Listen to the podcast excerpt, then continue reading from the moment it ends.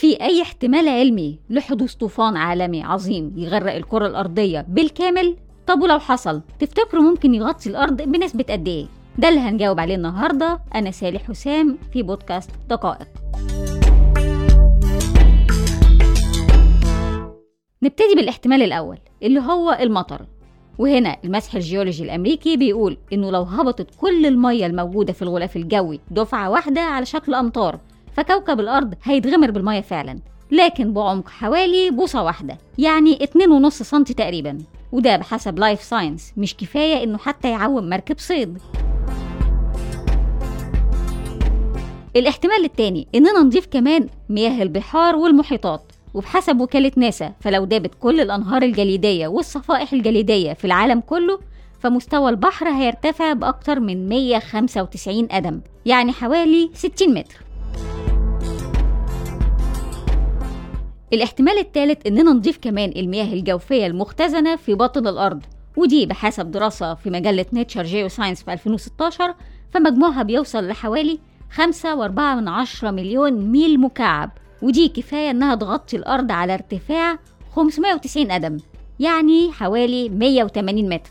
بالتالي لو اجتمعت المية من السماء على ذوبان الأنهار والصفائح الجليدية مع المياه الجوفية فالاحتمال قائم إن أي جسم أقصر من 180 متر على كوكب الأرض يغرق. لكن المدن المرتفعة الآلاف الأقدام فوق سطح البحر والجبال الشاهقة زي جبل أحد أو جبل الطور وصولا لحد إيفرست اللي ارتفاعه أكتر من 29 ألف قدم فاحتمال حصول فيضان يغطيها كلها شبه مستحيل.